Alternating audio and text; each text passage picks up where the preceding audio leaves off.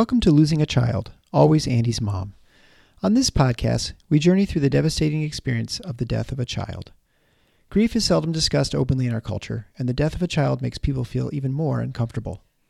We approach the topic openly and honestly, speaking to people who have lost loved ones and experts who help care for them. Whether you are a parent experiencing loss or someone who wants to support another going through this tragedy, this podcast strives to offer hope and help.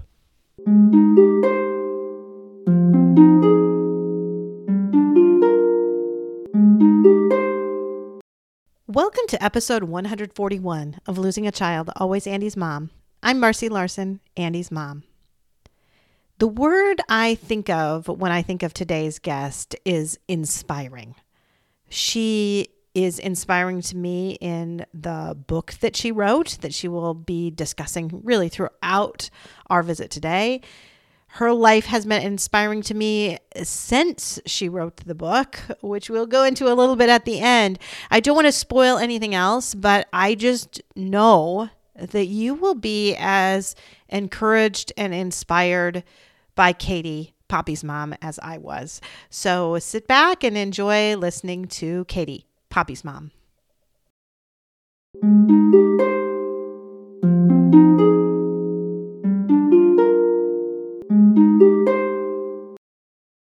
Thank you so much, Katie, for agreeing to come on the Always Andy's Mom podcast today. I'm really excited to talk to you. Of course, me too. Thank you so much for having me. Yeah, I've got to say, you know, normally I well, I often have guests on who feel like they know me pretty well because they've listened to every episode I've ever done or many episodes. But this is the one time where I almost feel like it's the opposite. I know you've listened to a handful of my episodes, but I have read your entire book. So I feel like I know you pretty well. So I'm Yay. excited. I'm excited to let my audience know a little bit more about you. Of course, we don't want to give everything away because I still want them to read the book because I was really moved by the book. It's very, very powerful. I love it. Thank you so much, Marcy. Thank you for taking the time to read it and to share it with your audience. It has been such an incredible journey. And actually, I I just today Facebook reminded me that on May the 4th mm-hmm. of 2016, I resigned from my job as an attorney. And that was after my daughter died. Mm-hmm. And that was after trying to go back to work. And then not even planning. I did not remember this because, of course, that was six years ago now. On May the 4th of this year is when I officially published my ebook on Amazon, Kobo, and with Ingram Spark. So the paper, the the ebook became available on May 4th. So May the 4th be with you. so those two synchronistic things happened. And as you know because you read the book me choosing to leave my job as an attorney was a pivotal and and hard choice but something that i mm-hmm. felt i had to do in order to recover and heal from my loss. So lots of amazing things are happening. And i just i love synchronicity and i'm so glad you had a chance to read it already. Well and i really felt that decision so deeply with you because as you may not know, but I am a pediatrician, a physician, and I had to leave my work for really a full year. I had to leave. I tried just as you did some weeks after. I think I went back a little earlier than you did, actually. Um, and tried to work but it was just too painful and you those some of those stories that you relayed in the book about the painfulness and the reminders and things like that I really resonated with because it, it was the same for me and mm. it got to the point where like I just can't do this and I yeah. I didn't know if I could ever do it again right at that point I'm like I may be done forever so yeah. it's a big decision to make certainly anyway I just felt really you know, when you think about the med school process and the law school process, there are so many similarities that way. Yeah. So that's, I think, why I kind of felt that from you so much, just because that was really resonated with me. Mm. Yeah, thank you. But what I want to start out by doing is I want to start out by talking about just Poppy's story mm. and just the beauty of that. And really from the very beginning, because it's just a beautiful story of the love between you and your husband and even from the bit before you even knew you were pregnant. So if you could tell that story, I would really love it. Yeah, sure. So, my husband Eli and I met in November of 2013 here in Seattle. I had moved the previous year from New York City, where I was practicing law, and I was loving life on the West Coast at the time. He and I met. It was a sweet romance. Um, we fell in love probably about four months after the first meeting. And I, I knew, we both knew at that point because we were both, he was in his later 30s, I was in my early 30s. And we knew that we were meant for one another. So um, we had moved in with one another just two weeks before going on a vacation to Kauai, which was just from, and it was in February. So um, to go on a tropical vacation in February to me felt like I had just made it. Like there yeah. was nothing more amazing than to go somewhere warm in the winter and like have have the money to do it, have the time to do it. Like it really felt like a, a really a massive accomplishment and to do it with someone that I loved, which was so special. Um, so he and I were um, uh, in Kauai. We'd been there for a couple days. I we had talked about getting married and I I knew he had asked for my father's blessing, which of course is another really fun story that I tell later in the book eh, when, yeah. I, when at the wedding. So I knew that it could theoretically happen on our vacation and I thought it was a great opportunity and if I was him I would do it. You know, right. all these things, you know, it was just my little brain just couldn't stop itself. But it got to the point where like I was kind of obsessing and I realized I just had to let it go like we were a couple days into our vacation. It was Valentine's Day. I thought, gosh, would he really propose on Valentine's? Like that's not really like him. I didn't I didn't think that he would choose Valentine's, but anyway, I let it go and I said, you know what, you got to just enjoy this vacation and I did. And the very next day, he told me that morning that he wanted to watch the sunset that night. And I thought, okay, great. So we had this beautiful day. We snorkeled. We went out for happy hour. We got drinks. We got a bottle of wine. We found this perfect little spot on a grassy lawn in Kauai to watch the sunset. And that's where he proposed. And it was a very, very sweet proposal. And I was really actually quite surprised and all of a sudden realized, oh my gosh, it's happening. Like this, it's really happening. And he had this beautiful solitaire diamond that that's very much like my mother's. And the next day we found out we were pregnant. so Poppy was with us. She had been, you know, I would, I had, I really had only missed my period by a couple days, but it was the next day, of course. And this is in the few first couple chapters of the book. Mm-hmm. So we're not we're not spoiling anything.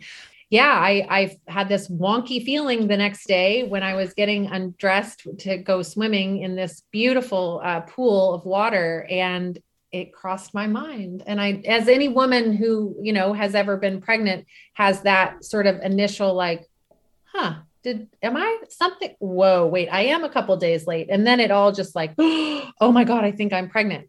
And it was that night that we took a pregnancy test. And so I went from being his girlfriend to being his fiance to being the future mother of his children in the span of like 72 hours. well, and I love how you talk about in the book how his immediate reaction was just utter joy. And you utter. were kind of in this looking like like wait, we just got engaged. Whoa, whoa, whoa, wait. You know, you were a little more hesitant, but not even a second for him. Nope.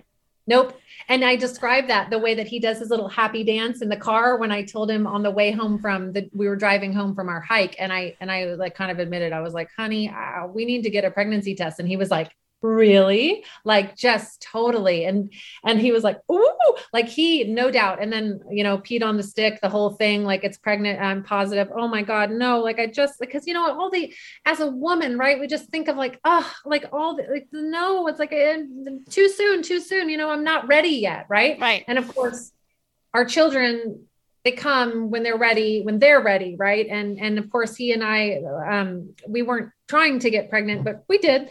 And, you know, as so many parents do. And we were so fortunate in that regard, of course, because uh, now of course not also a spoiler poppy dies but but you know so many um everyone kind of figured that out by that point this point yeah. i think if they're if you're on my podcast i'm on died, andy's yeah, yeah andy's yeah. mom i get it right exactly like that's yeah yeah spoiler alert I know. Uh, well, also, what is it? The second paragraph of my my introduction. It's just right. like yeah. I don't beat around the bush. But yeah, so yeah, Eli was very happy and remained happy the entire time and really helped me start to feel that excitement within Mm-hmm. a couple hours of that. You know, I went to bed that night just stoked. Like we were like, oh my God, we're gonna be parents. Like it just like, oh, and then of course he was like, so glad I asked you to marry me yesterday. Like it was Right. the timing was divine. It couldn't have been Right. better.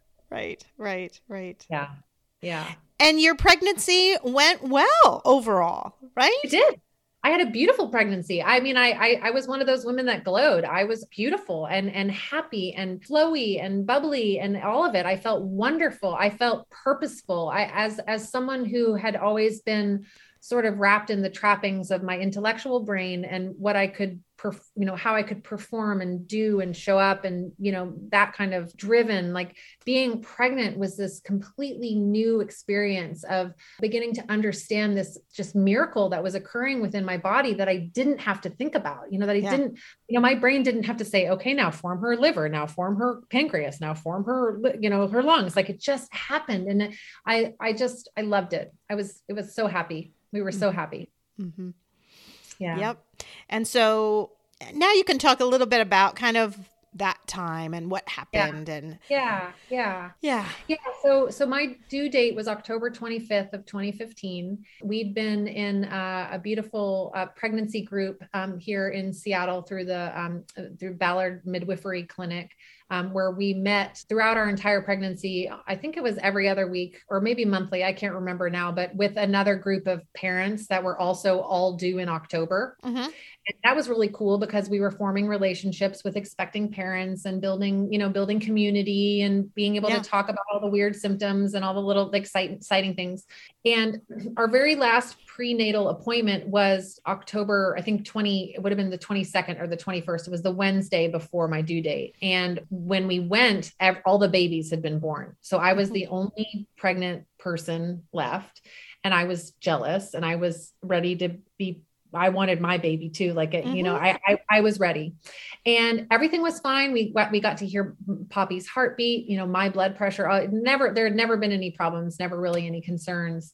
And, you know, we left that meeting and, and just excited to know that soon I would be one of those women that was nursing my baby and, and I would just be in the club. Mm-hmm. And so I ended up going into labor on my due date, which was a Sunday. And we didn't know as any first time mommy, like I was having cramps and I was like, I don't know, maybe these are early contractions. We just didn't really know, but we, we had a nice day. And then when I finally went to sleep that night, I was just like, I don't think I'm sleeping through the night. You know, I just, I could tell. Yeah. I woke up two hours later and I was like, this is it. Like I'm in labor. We knew it. And it was so sweet too, because Eli's precious. When I was going through the revisions process with my editor, Mm-hmm. As she was helping me edit, she was like, Katie, Eli is one of the best secondary characters I've read in a very long time. And I just loved that because, you know, the memoir is 100% my perspective. I didn't interview anybody, I didn't ask anybody what they remembered. I didn't care. It's, you know, it was just my story. So, Eli, when I woke up, he was still awake he went into a complete frenzy like completely lost his mind you know i'm the one that's that's pregnant and, and in, in labor and he's losing his mind so i told him to go to bed because i wanted him to get some sleep and i ended up laboring through the night. And we got the green light to go to the hospital early in the morning. We got there around 5 a.m ish i think it was. You know we went upstairs and we were unpacking and the nurse anne said that she needed to monitor poppy's heartbeat to get a sense of how she was responding to mm-hmm. contractions and that sort of thing. And so she got out her monitors and her straps and whatnot and squirt the jelly on my belly. And as you know, we'd all done so many, so many times before at this point with ultrasounds and whatnot. And she was having a hard time finding Poppy's heartbeat, which was really odd because I knew exactly where it was. Like, you know, I knew it was just to the left and below my Yeah. belly button. And I'm looking down at my bare belly and I look over at Eli and, and Anne says, I, I need to go get the midwife. And I was just like, you know, I mean, Yeah. Like go get the midwife like well, i don't know what's going on. And she brought mia back which who was one of the midwives that we were familiar with from our our treatment at that point. And mia again got the doppler monitor looked around kept looking around and then said those six words that unfortunately so many parents have heard but she said katie i'm sorry but we can't find a heartbeat Yeah. I mean, of course, I can say all this now without crying because I've done so many, I've done so much healing work and it's been, you know, it's been over six years. But oh, I mean, that moment was just, It's crushing. yeah, I mean, devastation beyond the pale, right? Like you don't even have a con, you know, you don't have a, a, a concept of how this could happen. I didn't include it in my book because, you know, you can't include everything, but one of the thoughts that passed through my mind and I think people will relate to this and understand. But one of the thoughts that passed my mind is I was like, what is this little house on the prairie? I was like, like my like of timing, like, yeah, what do you mean? I was like, I I, I think I remember, I, I think at one point I was like, she'll be stillborn. Like, you know, the word, like I was like, where did I where did that word even come from from me? Like where mm-hmm. how did I all of a sudden know what stillborn is? Like right. no one had talked about it. I hadn't read about it. They didn't warn you about it. They don't say, "Oh, just by the way, keep in mind you can still have a stillborn." Like, I mean, nobody says that. Like it, it, you know. And so all of a sudden, like I'm just like, she'll, she'll, she's stillborn. Like, how often does this happen? Like, you know, there were just like so many mm-hmm. questions and and so much shock, of course. And and I think I, I do think that I captured that whole experience so beautifully. I mean, writing this book was such a labor of love. And I can tell you, I shed thousands and thousands of tears. And in the revisions process, I I healed so much every time I went back. I mean, I had to, uh, Marcy, I had to go back to my why a thousand times. Like, why am I doing this? Why am I writing this book? And it started for me. It was it was it was my healing journey. It was to mm-hmm. save my soul but then I just over and over again, I had to come back. I know I had to think to myself, okay, 24,000 babies are stillborn in the United States every single year, Katie. That's that's 48,000 new mommies and daddies that are going through this. Like remember, like anchor myself to to all of the the other parents who are hearing those devastating words, who are going through this devastating process. Like write your story for for them. You know, like and of course in Poppy's honor, of course to remember Poppy. Always, always, always to remember Poppy. Mm-hmm. Mm-hmm. Really, I think to what you said of kind of that what is this happening and how is this happen and it, it reminds me of when andy died right after the car accident and they came and you know told me in the ambulance when we're still on the side of the road you know despite our best efforts we were unable to save your son and i remember the thought going through my mind is but he's on the side of the road he didn't even make it to the hospital. Like you're supposed to yeah. make it to the yeah. hospital, right? Uh, and I'm thinking in your mind it was similar like but but she's not even out yet. We can't yes. like she couldn't have died in here. She's safe in here in my belly. Like how could she die in my belly? And it just it, and it seems very yeah. similar to me that you feel like well this just doesn't seem right. You know, uh, like on TV, everybody dies in the hospital, at least, right? right. You don't just right.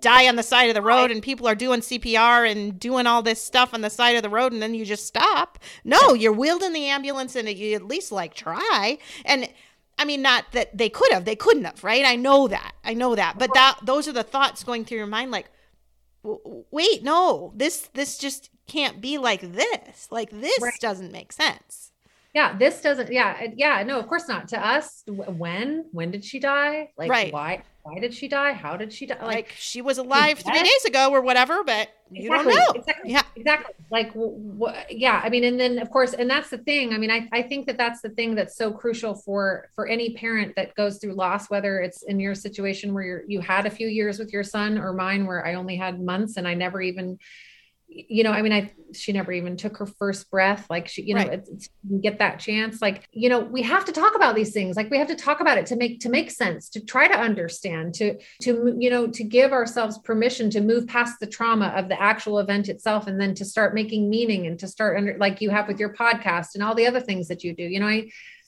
our children are so special and so unique, and yeah, yeah. I interviewed some other parents just recently who also published a book too, and it, it was it was interesting what he said was that he, they had their daughter for about 13 months before she died, and then they met someone who I think was a stillbirth, and he thought in his mind for a few minutes, well, but you never saw her living and breathing and whatever whatever. So this is worse because in in his mind for that minute thinking well i think of all the other things that i miss because i have this. And then a few weeks later he met someone who had a kid die who was like in the teens or early 20s or something like that. And he thought well, but mine is so much worse because you had so many more years to appreciate it. And then suddenly it was this revelation in his head that, like, oh my gosh, you can't have it both ways. You can't have it both ways. So it doesn't matter. It doesn't matter. Right? Oh, no, it, it's so yeah I, that's one of the things that i'm i'm learning about grief and there are some people out there researchers who are understanding you know grief and so it's so hard because there many people have asked me you know like oh do you wish that she had lived for like a day and then she died or yeah I mean, people don't ask it like that. Like, I got to give, you know. No, no. But like, but for those mothers, when I've met the mother that's like their baby died at 36 hours, right? So it's mm-hmm. like we contemplate, like we we can ask each other, like, gosh, is it is it worse like to have never met her at all, or to have had a few moments and then have your baby die in your arms, or in your case, you know, these the many years that you got to to be with your your son and then to have him lost, like it's grief, like it's loss. It's, it, doesn't really matter it doesn't really, really matter. matter. Yeah. It, it, you know, in, in, in the case of like pregnancy loss, what I was going to say about the researchers, which is so fascinating is that what they're discovering is that the, um, the, the experience of grief, the, the emotions and the feelings around it have nothing to do with the length of the pregnancy and everything to do with the expectation. Yeah. Mm-hmm. So, and I say that to honor all of the mommies and the daddies who are four weeks, five weeks, six weeks, 14 weeks, whatever yeah. week, days, hours, it doesn't yeah. matter. It could have been a chemical pregnancy or an ectopic pregnancy. I mean, there's so many ways that, I mean, one in four. We lost our first actually at about 13 to 14 weeks. Oh, see, and like it's the expectation mm-hmm. of.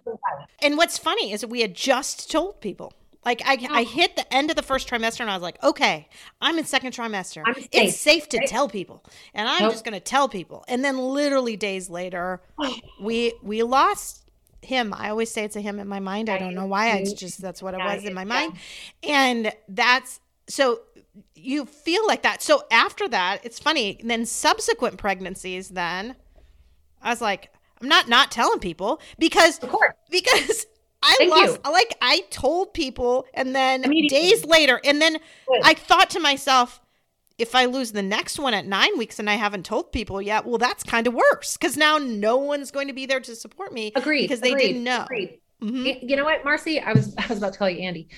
Uh, Marcy, I I am so happy you are saying this because I never fully understood or I never even questioned. I never even questioned why do we wait until the end of our first trimester to tell people we're pregnant? Like I, I just didn't question it because I didn't have any context for it. And then I lost my baby. And then I see I'm in support groups and I see all these people with having had miscarriages who are like, oh, but my loss isn't as bad as yours. And I'm like, could you knock it off? Like, are you kidding? Like your loss is your loss. Like it doesn't right. matter. And and then re- and then the sadness, the part that ached, I ached for them was the and we hadn't told anyone yet Right. So now I'm I'm returning to work 3 days after having had a miscarriage. I'm crushed. I never told anyone as I was pregnant, so I can't ever tell anyone I had a miscarriage because no one has any no one cared. Like no one had been able to anchor into my excitement, so I can't I can't yeah. drag anybody into my sadness and I'm like, "Oh my gosh, can we please dump the the waiting until the end of your first trimester. I mean i get it. It's an intimate experience. And if it if it's just you and your husband and all of your family and your relatives just tell somebody so that they're so that if you do go through a loss you don't have to then also be like hey by the way i was pregnant and now i'm not. Like yeah I think that the that that practice is antiquated and I don't think it has a purpose in anymore. And, and if someone wants to disagree with me, that's fine. I don't care. right, right. And maybe it depends on your personality a little bit, I, certainly, but you know, yes. I, I think back a little bit to your book and after you lost Poppy and when your your dad walked into the nursery and saw it and felt his knees crying and saying, This makes it more real and that's the thing you want. You need it to be real for other people, not yes. like, oh, yeah, I, I yeah, I was pregnant and now I'm not. And then then it never seemed real to them ever. Yeah. Yeah.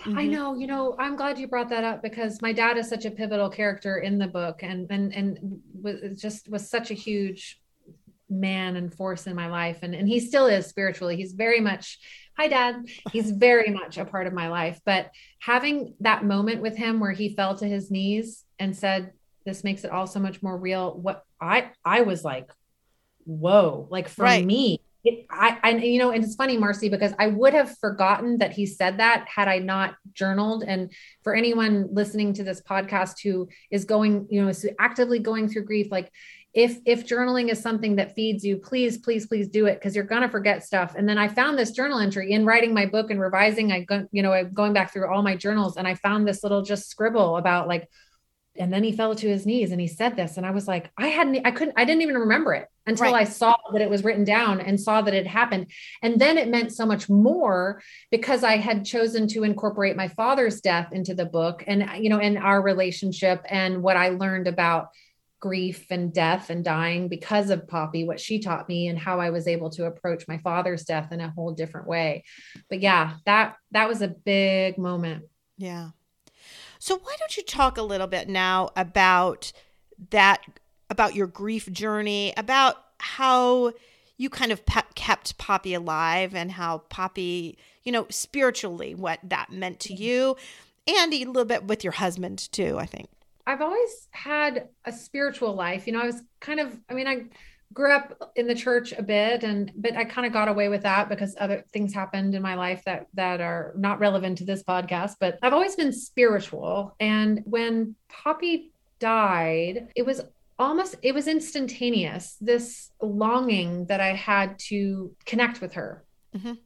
to be her mommy you know yes Yes. I wanted to be her mommy. Exactly. And I was so ready to be her mommy. So it was this experience, you know, of like, of mothering what? Of mothering a spirit, of mothering, you know, of, of nurturing a relationship with a, with a, with a guide, with, you know, with a force. Like, and, and it's interesting because there was definitely a point in my process, and I think I write about this, but where, where Poppy's, you know, in my mind and in my heart for a long time, Poppy was a baby.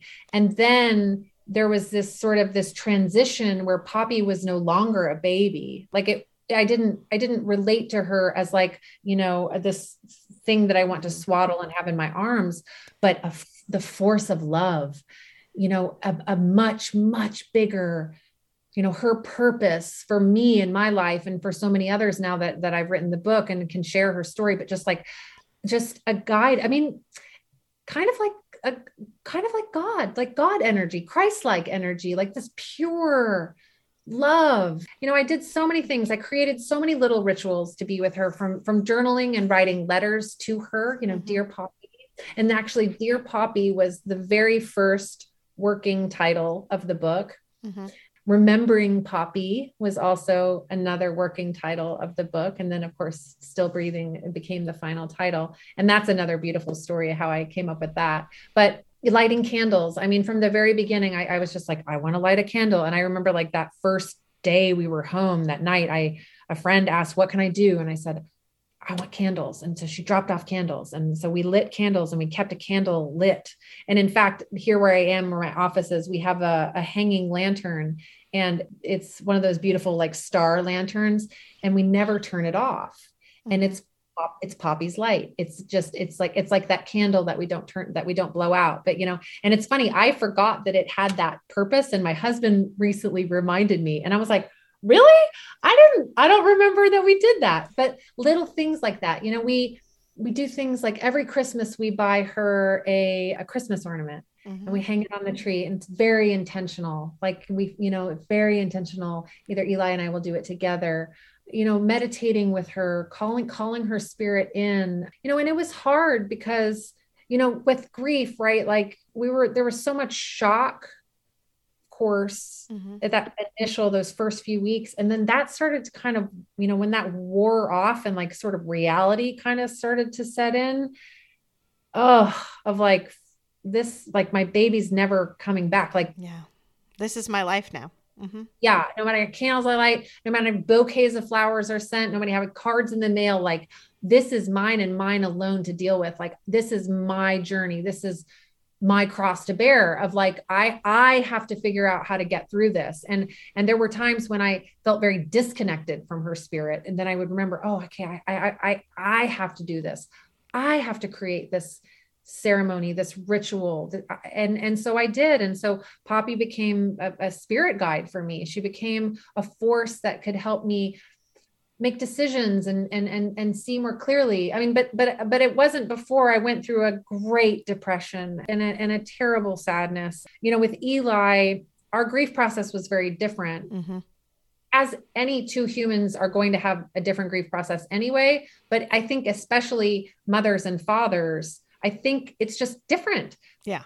And it took me a long time to sort of own that and feel empowered by that and to say that not because I, I worked with an acupuncturist pelvic floor therapist for a long time and we did all this beautiful spiritual work together while and she's filling me full of needles and because I would always say oh and Eli too and I, I would always like I would always just like oh and Eli has his thing yeah. and and one day you know BB was just like Katie honey you were Poppy's mommy like Eli's experience is, is never going to be your experience like she was you know she she came to life inside of you and she died within you. You gave birth to her you know you carried her. Like there's there's no relationship more intimate than that. And i'm i'm like okay you're right you're right. Like so i really had to step into owning that like our experiences were different for very real reasons. Mm-hmm.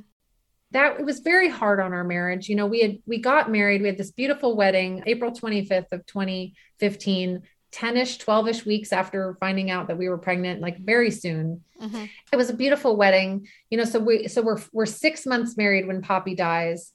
So we're six months tried going back to work. I ended up taking about four months off. Eli took three months off. We took time to bond. I mean i that was a, a massively i'm so proud of us for doing that. It, mm-hmm. it wasn't easy. Neither one of us had paid leave you know. The fmla was just we just did it you know. We just started using our savings and and spent time together so that we could heal but we ended up finding a couples therapist that helped us navigate our healing together helping us understand how we process things differently mm-hmm. I, I can make decisions. I'm a go getter. When I'm anxious, you can see it all over my face. Eli is with much more withdrawn, much more reserved, much more internal and quiet and doesn't process well, he's different now because he's grown a lot and he's been in therapy for a little while, which I'm so proud of him. But at the time, he really didn't have access to his feelings mm-hmm. and he didn't know how to articulate what he was feeling. And, and I couldn't understand. I didn't even, I couldn't fathom that he, when he said, you know, when someone said, How do you feel? That when he says, I don't know, I thought he was lying. I thought he was avoiding. I thought he was like he, but what I came to understand in therapy was that he really didn't know. Yeah. And then I could, oh, the empathy, I was able, it took a long time and it was hard, but like I was able to go, oh, he, he's not avoiding this and he's not not feeling. He just doesn't know. Yeah. And because of his child and in his bring his upbringing and things that happened to him personally in his life where he had to just kind of bottle up and pull up his bootstraps and move forward and go, you know, in the world. And so then this next traumatic thing happened to him and again he was sort of approaching it from the like I just have to like get through this. I think that and the men whose wives have a stillbirth or a miscarriage or something like that, they feel this great responsibility to take care of you. And so I think that ends up really negatively, can really negatively impact their grieving process because they feel like they need to take care of you. And societally, what did everyone say to Eli? I'm sure it was, I'm sorry. How's Katie? How's Katie? How's Katie? I mean, there I How's bet he could count. I mean, it was bet it was ten to one. How's Katie over? Absolutely. How are you? Absolutely. And so that reinforces in his mind is well, Katie's the important one here. I can't think about myself right now. Katie's the one. Katie's the one. Katie's the one. so the true. And that's another cultural practice that mm-hmm. we have mm-hmm. got to quit. Like uh, in the, you know, in the, in the, to the extent that I say, like, let's announce our pregnancies but let's acknowledge our, our men yeah. let's acknowledge our fathers let's ask our fathers how they're doing yes. and and them space to heal and grow and and and invite the conversation in so that it's the couple and and you know how how are both of you but please yes yeah i mean if you're talking to the dad i would really appreciate you to talk for a good five minutes before you ask how the wife is right yes. I mean, yes. because you really need to validate that man's feelings because in asking how's katie you have just reinforced again that how I'm doing doesn't matter. Working on my own thing doesn't matter. So when you ask him, How are you? And when somebody asks you, How are you? Of course he's going to say, I don't know, because he's had yeah. no time to even try to think about it, because that's exactly. not what he's supposed to do. Exactly. Right. Mm-hmm. Like he's supposed to be the rock. He's supposed to be, yeah, exactly. Where our men are supposed to carry us through these things. And, you know, and it, it was interesting too, because that mindset caused me and many times to res- to resent him because I didn't want to be fixed because I right. didn't want to feel right. like I was a problem. Right. I didn't want anybody to tell me that I was broken. If I wanted to, if I felt broken, that's one thing. But right. for someone to be like, "Oh, you're a problem that needs to be fixed," and like, let's get you help, and let's, it's like, whoa, like back off. Like I'm going through my own process, and if my own process is like slobbering on the kitchen floor, mm-hmm.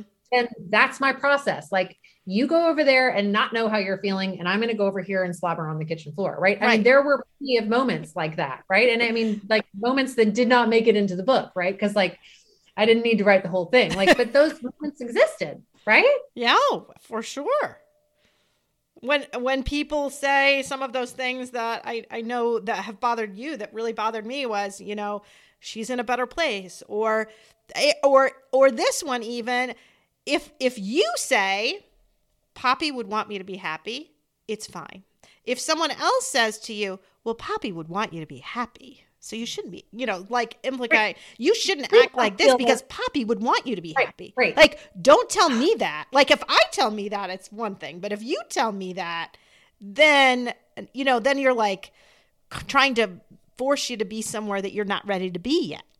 Exactly. Well, and I've learned that so much, you know, and, and Brene Brown's teachings have really helped me have a language for mm-hmm. these types of conundrums. Because I mean, let's be real, like grief is so complicated and it's so messy, and people are going to say things that yes. are wrong or uncomfortable or they didn't mean it that way. and it's still better than saying nothing, right? It's still yeah, better exactly. than saying nothing. Definitely still better than like ghosting on people. Yeah. Um, but what, you know, it's amazing how much people will uh, will try to avoid feeling uncomfortable because grief makes people uncomfortable. So that whole thing of like Poppy would want you to be happy. Th- those words are that person's attempt to avoid feeling uncomfortable themselves. Right. right. They don't want to feel uncomfortable.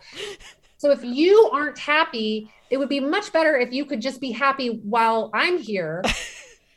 or I'm going to go. As a reminder for you, Andy would want yeah. you to be happy. So let's just be happy at least for a few minutes while I'm here, so I don't have to see you. I have 45 minutes. Can we just be happy, and then you can go back to be feeling like that again? Because you're making me feel really uncomfortable right now, and it's like, oh, really? Would you like? Yeah. Oh, I mean, yeah. I mean, and I again, I got to give people grace because, and I've learned oh, so sure, much. For sure. Even I, having been through my own losses, have learned, and there are times when I'm like, oh gosh, Katie, like, because I'll say a thing and I'm like, wow, as aware and compassionate and empathetic and loving as I am, I am still very capable of also saying mm-hmm. the quote unquote wrong thing or the thing. But at least I'm like, but then when I do that, I go, oops, and i said oh you know what? I think that that was insensitive. I i apologize. You know so just also if it, you know for anyone listening if you feel like you've said a thing and you know it hurt the person that was grieving just apologize. Just yeah. say i'm sorry.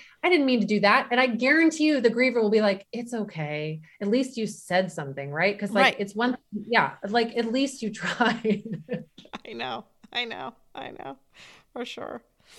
So I love too. I'd like you to touch on keeping Poppy alive after having your next child because you did have another little girl. Yes. Mm-hmm. So yes, we have a four and a half year old now. Her name is Moxie Phoenix, and mm-hmm. she is both a Moxie and a Phoenix. I started talking about Poppy. I, I started telling Moxie about her big sister immediately. I yeah. mean, immediately, like probably the day she was born, probably, you know what I mean? Like whispering little sweet nothings. And I've done it you know, Moxie very much knows that she has a big sister. She knows Poppy Annabelle. She, you know, she knows ab- about the story. I mean, she knows mommy's been writing a book. She knows mommy's got to go edit the book. She knows mommy's got to go try to sell the book. She know, I mean, you know, it's 100%. And I think actually one of the sweetest moments that I've had in the last, I'll say like six months was sitting at the front doorstep, tying Moxie's shoes and saying to her, you know, Moxie, you can't read yet but someday when you read, you're going to get to read this book. You're going to get to read the book that mommy wrote yeah. in honor of, of you and your big sister. And she's just like, really? Yeah. So excited. And because you've read the book and you've got a little bit of that insider info, Moxie has been a channel in many ways for Poppy's spirit. So I think, you know, our, our children come into this world, that, you know, they're so open. They've just been, they're just, they're full of source energy, you know, that they're just, they're so bright and pure. And I, I do believe that our children have the capacity to, they're aware of spirits. You know what I mean? They're aware, they're just aware. And so Pop Moxie has been very aware of her sister her whole life. And there have been these very poignant moments where maybe I'm thinking of Poppy and then Moxie will ask me if I'm thinking of Poppy, and then it will facilitate a conversation. And it's so sweet because she's always done. I mean, she's four and a half now, so you can imagine that the, the nature of these conversations are so tender and sweet. And as Moxie's learning to talk, you know, there's a different like her language ability has grown of course but at times when she was like just a toddler learning how to work and and again there's a, in my epilogue there's this this story of Moxie was on the changing table and I was rubbing coconut oil into her legs. And I, I think I, was feeling sad or I was just, I was, you know, because I had all these tender moments after, after Moxie was born where I, it was that realization of everything I had lost mm-hmm. because before I could only imagine what I had lost. But then once once yeah. Moxie was alive and once I actually had a living, breathing baby. And then it was like, oh, like it was all those moments that I didn't get with Poppy. And so there, there were so many tender moments like that when I was mm-hmm. with Moxie, but I was missing Poppy. And it was, it was very convoluted. And, and I will say, well, I, I mean, I, I did actually go through postpartum depression after Moxie was born in a way that I hadn't gone through it when Poppy died because it was more like just grief depression versus yeah. postpartum but right. then i had all sleep deprivation after moxie was born and then all the law you know it was like very very um complicated but I, but i was back you know i'm rubbing coconut oil on her legs and she just goes she just goes sister just one word and this sister and i and i looked down at her and i said your sister she said yes poppy you miss her? And i mean yeah. i was just like i i do miss her. I do miss her. And and and then i started crying. And and she there was this period of time where she just would always remind me it's okay mommy. It's okay. And then she asked me if i needed a tissue. Oh. need need a tissue I mean, she was, I don't even know if she was two. She might have been two. Need a tissue? And I'm just like blubbering, like, what? Yeah. No, darling, I'll use my sleeve. I love you. Just like, oh my goodness, you know, to just be like, oh, thank you, God. Thank you. Thank you for these moments where my mm. child is aware enough to to just innocently call in her sister's energy when I needed it. So yeah. then we were all there together and there were, you know, and, and I'm not, I'm definitely not going to spoil the epilogue because there's so many beautiful stories of, you know, how Poppy, I mean, how Moxie has channeled Poppy and, and my, my, and my father and, you know, it's just funny what little kids I think can sense sometimes. And I, and I have a similar story I've shared once on the podcast, so I, I'll share it again. And that you know, on the day Andy died, you know, my daughter was home actually and um, by herself. And so we had called my pastors and the younger junior pastor does all the work with the youth. So he knew our daughter very well. And so it was decided that obviously we all had to go to the hospital. It was decided that he would go to my house and get her and bring her to the hospital. And so he had been on his way home and he had to call his wife. So he had to call his wife and she was giving her son who was just about three, like had him in the shower or the bath or something. And they were in the bathroom together. And she had took this call that, you know, Andy Larson, the Larsons were in a car accident, Andy Larson is dead. And she didn't want to cry in front of him. So he was like in a towel. And she went outside in the bathroom and talked to him a little bit and then thought, I got to get back together because I got to dry him off and get him in his PJs and put him to bed. And so she walked back in and he just ever so innocently looked at her and said, He's in heaven with his friends, mommy. And she just, because he wouldn't have known. There was no way for him to know, right? She hadn't said anything. There was no way for him to know.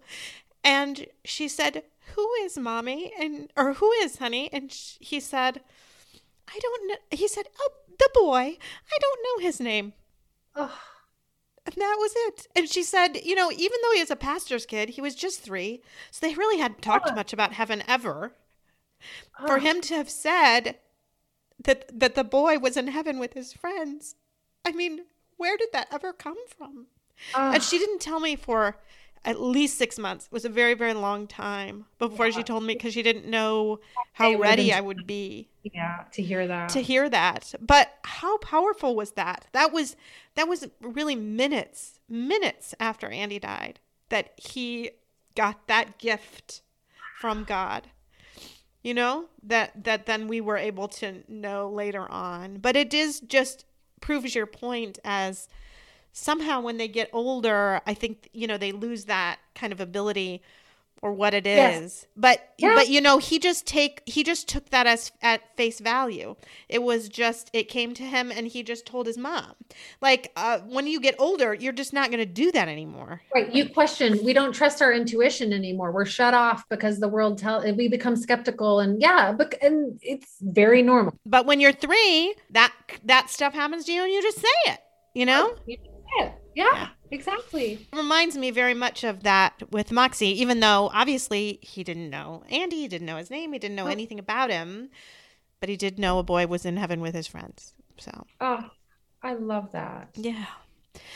I'm going to go on to change the subject a little bit now because originally we were going to have this interview a few weeks ago. Yes, that's true. and it was going to be released right around the time of your book release. But you had another big thing happen.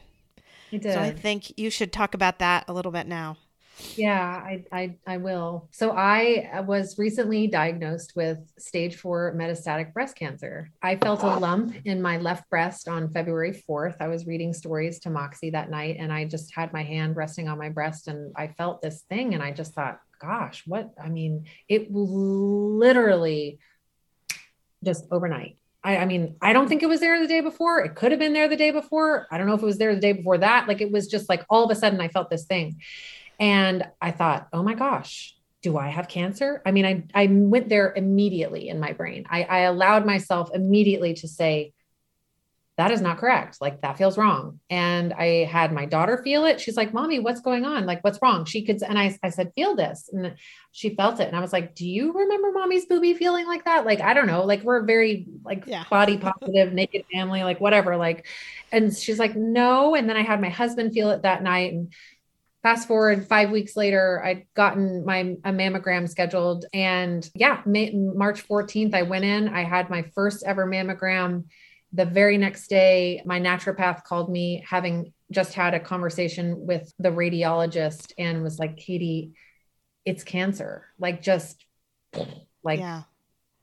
And I'm standing there at the kitchen counter. Eli says, he's like, I'll never forget the look on your face because he was there. He, could see the whole thing unfolding. And I, I just like mouthed the words to him. I was just, you know, like, it's cancer. And whirlwind. By the end of the week, I'd had additional mammograms, ultrasounds, a biopsy, which then on the pathology report confirmed that it was cancer. After that, I had CT scans and bone scans and, and, and MRIs and brain MRIs and, and all the things. So I am now two rounds into a chemotherapy treatment. I am getting about five months of chemotherapy. Um, I have a port. I don't know if, if you, oh, if this yes. is on. Yeah, I've got my port. It's just so weird. It looks like a like a uh, tadpole, like underneath my skin, a big old gnarly tadpole. Anyway, so I've got my port. I have lost my hair. I've been through this um, journey of of embracing the hair Yeah. loss. If if Um, you are watching, you can see that she's got a little bit of hair left and it's pink. So if you're if you're watching the video version, yeah, I had a I had a, a nice uh, light dark blonde pixie, you know, just classy haircut. Um, then I bleached it, and then I dyed it hot pink, and then I had a mohawk, and now I have a pink buzz cut and soon I will be of course completely bald because all these little tiny baby hairs are falling out too. And if you're interested, you can follow my journey on Katie Katie Joy Duke Instagram. So, um, you know, I, I I'm very open about this process. And you know, it was interesting, Marcy, because it took me a while to come to terms with being stage four, right? Because like everyone's like, oh, I hope you caught it early, and like, oh, what's the stage? Because we were, it took us a while to stage it. It that takes a while to figure that all out. Um, I mean, I knew that I was going to have chemo, a mastectomy, and radiation before we actually knew that it was also in my sternum. So I have like a raisin sized bit of cancer in my sternum. Mhm. They're treating me as if it were stage three because the cancer is so localized to the original source, which means that we've caught it, which is why I had to have a brain MRI to confirm that it wasn't in my brain. And after we confirmed that it wasn't in my head, although I am slightly crazy, I do not have cancer in my head. then I was like, okay, I think I think now I'm willing to be open about this whole thing because I was thinking about not telling the world my stage, my type, my whatever. I was just gonna say I have breast cancer and it's nobody's nobody's business. But then as I sat with that and processed it and and sort of grieved it, Mhm. um, the trauma of it, the overwhelm of it, like all of that, I realized, gosh, Katie, here you are at this at the tippity top of this mountain, and you're about to release your book, and and this this six years of hard work, and you've crawled through hell and back, and you know, and, and I thought, wait a second, if vulnerability and transparency and honesty are your values, which those are three of my values, then then then hedging around my diagnosis the reason i really didn't want to tell anybody because i didn't want to have to deal with other people's fear i didn't i didn't want to have to deal with the nonsense that was going to come out of other people's mouths right like i just i didn't want to deal with like the looks of like pure dread on their face of like oh my god you're going to die you know like because I'm going to die, but I don't think I'm going to die anytime soon. And I don't, if it's of breast cancer, may it be in 40 years, you know, when I'm 81. I realized that I have a voice and God has given me the opportunity to have a voice for be a voice for bereaved mothers and bereaved parents and and and and pregnancy loss and and and pregnancy after a loss and all the things that that still breathing my book is about. And now I've been given this other unique and beautiful opportunity to apply everything that I've learned the first time around to now this this my own life, Yes. my own journey, my own healing, my my own the you know and where where having cancer will take you you know because i think the interesting thing is that most cancers are not lifestyle cancers. I mean yeah they're not lifestyle. I mean even we know people that have had lung cancer who've never smoked a cigarette in their life right? So like Mhm. cancer is not personal and it just happens right? Like i didn't do it to myself. I didn't make choices. Maybe my trauma made me more susceptible. I don't know. Like there's all sorts of spiritual questions about it. But i am excited to smother my cancer with love and invite it to leave my body and use the chemotherapy and the treatments and all the homeopathies and the, the antioxidants and the amino acids and all the things i'm doing I'm trying to change the vernacular around fighting everything. Oh, I know. I actually don't. I, I really hate that. I hate that term because it it Yeah. it really indicates that there are winners, and then if there are winners, then there have to be losers. And Losers. and if then if you die of cancer, then you're a loser. Like that's terrible. Fight So cancer. Yeah. so that's Yeah. why I hate that too.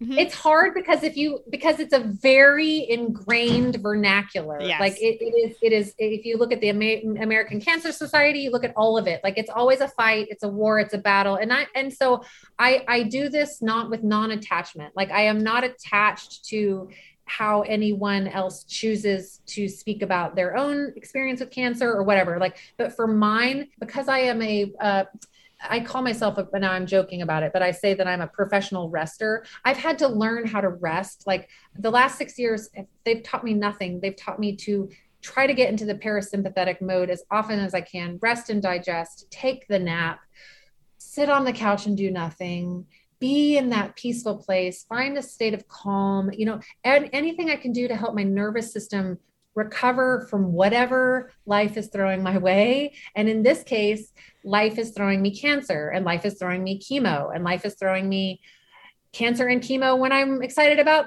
launching my book. You know what I mean? So like I have all these ba- you know like again it's like I'm balanced I'm holding space with so many different things and so many different conflicting emotions. Yeah, so I'm to I'm to smother it with love and I'm going to heal and get through it. And I'm going to be a voice for others. And I, you know, I'm going to be vulnerable. I shaved my head live on on Facebook yesterday to my Facebook community, social media, in, uh, Instagram. I'm building my community on Instagram, but but Facebook in particular has been a vital source of community for me for the mm-hmm. last six years after poppy died i was very because i had been very open about my pregnancy i was one of those moms that was like you know posting like belly shots and you know doing all that really really excited so it was it was equally as devastating for my community when Poppy died. Mm-hmm. And ever since then, I've just been nurturing online a, a connection with a lot of people that otherwise I wouldn't have if social media didn't exist. So, yeah, so yesterday I went live and shaved my mohawk off, and so many people were so sweet. I pulled out a clump of hair before I did it so that people could say, like, hey guys, this is what hair, lo- this is what looks like when you're losing mm-hmm. your hair. Like, mm-hmm. so just to give people, again, more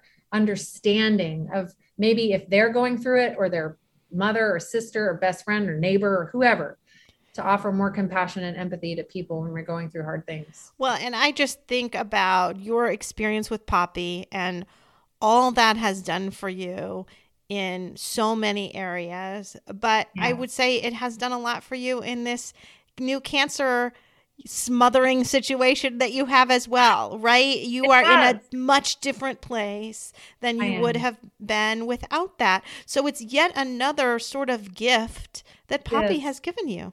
It is. It's and and and I and you said all the right things, and I know it takes courage to say those kind of things, but I I honor your your reflection, and I I really do. I Poppy has given me so many gifts and she's she's my daughter, she's my spirit guide, she is love. I'm so lucky to have been her mommy that she chose me, that God chose her for me. I mean all the things that that Eli is is you know that we just celebrated our 7th wedding anniversary this past weekend and we went back to the the garden where we got married in in Seattle and took some pictures and kissed and oh I, I'm I'm so thankful for this life and mm-hmm. and for my child, my living child. I'm so thankful to be a mother and everything. Yeah. I, I just think it's beautiful. I, one other thing that you had shared before we started recording is now that you are in this cancer, you know, experiencing cancer, it's different though when you really don't fear death like you may yeah. have otherwise, right? Yes. Mm-hmm. Yes. Yes, I did share that. I I'm glad you brought that up. I um before we started talking, yeah, before we hit record, I, I shared with you that uh, if if I choose to believe, and I do, that my my daughter, my father, and Poppy were able to reunite together in this in this wonderful place that we like to call heaven. You know, we've got this word heaven. If if when my daddy died three years ago, Poppy was there to meet him then it means, and I'd never contemplated this before, but it truly touched this place deep, deep, deep within my soul. It means that when I die, I get to be reunited with my daddy and mm-hmm. and and my grandmommies and my ancestors and my you know uh, and and anyone who dies between now and then and and and that to me was just like oh because i i you know and i i told you like after poppy died i'd never needed to know so bad where a soul goes like when a soul dies like but but, but where but where like you know, is it heaven? Is it just outer space? Is it nowhere? Is it, you know, like, is it here? Is it actually in my heart? Like, I don't know. Like, does a soul grow? Like, I, I contemplated a billion different questions. Yes, to think that that when I die, I, I I too get to go back into that pool of source energy and be reunited and then maybe transformed and come back. I don't know. Like we don't know. And the beautiful thing you said is hopefully it's, you know, 40 years from now. Yes, but long time. I am not ready But if it's not, it's okay it's too. Not. It's okay it's too. okay it's okay and i'm leaving a legacy and you know and my book that's the thing too that i am i'm i'm truly i think that's one of the things that i'm most proud about when it comes to my book is that i am true i have left a legacy. Mm-hmm. like if i did nothing else from this moment on but just take care of myself and be with my family that's enough. Like i've written the book i did it may the fourth be with me. Like i just i got it done and i set out to do it over six years ago and i'm finally seeing it all come to fruition and it feels so good so, one more time, tell people how they can get the book and how they might want to follow you on social media because I know people yeah, want to do that too. In this very moment, the ebook is available on Kindle. Um, there's a 99 cent sale for 30 days. So, trying to, to really promote the book, get it out there, buy it for next to nothing, tell all your friends about it. The paperback will be available to purchase worldwide Amazon booksellers will be able to get it wholesale on Ingram Spark. I'm, I'm excited. If you're a bookseller and you want my book in your bookstore, please reach out. Kobo, it's going to be on Kobo, which I think is Walmart print company. But um, yeah, so Kindle, you can buy it right now. And my website is katiejoyduke.com. I'm building it out. I've had a few bumps in the road, i.e., that is a cancer diagnosis in the last few months. So I've, I've been I've been working on my website. It, there's going to be a lot of amazing interactive ways to learn more about me, my coaching practice, my writing. So yeah, check me out there. And then again on Instagram, I'm katiejoyduke.com. That's who I am. Thank you so much, Katie. Thank you, Marcy.